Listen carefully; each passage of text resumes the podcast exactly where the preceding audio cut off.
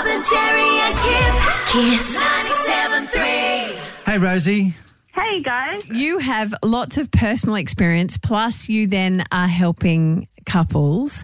What is it that the one thing that they most need help with? With communication, but also reigniting the spark in the bedroom because so often in life with kids and work and money, health problems, family stuff, intimacy can take a back seat. And when that happens, a lot of couples build resentment towards each other. Um, you know, they start to get snappy, and it's so important. Like, if the intimacy has gone out the window, it's important to catch it, to communicate about it, and to create time to be intimate because intimacy is the glue in a relationship. And it's really what distinguishes the difference between a relationship and a friendship. Oh my I gosh, really you are our girl. you really are. Mm. Can I ask you, Rosie? I was saying this morning, I admire people who say we set it aside a date, you know, or a, a, a night a week for intimacy, for getting together. But there's just a time in your life. I remember, I remember a period with my kids where I was in the car at two thirty in the afternoon and back at nine thirty that night, being the guy between scouts.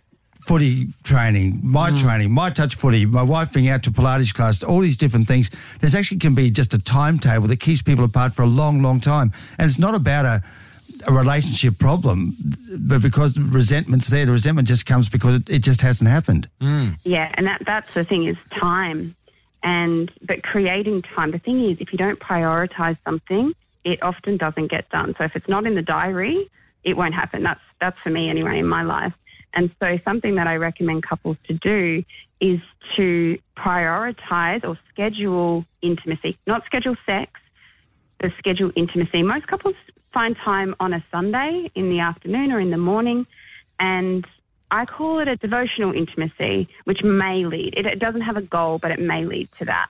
Um, or even once a month, going, you know, getting a babysitter for a night and actually getting an Airbnb so that you, because a lot of the time it's like if you are at home and you've, there's a mess and you've got kids going on, actually going away from home and your typical environment can really help to boost intimacy mm. and it makes you kind of want to connect a bit more. So it is a time thing, but if the reality is if you don't do it, it doesn't happen. Yeah. Mm.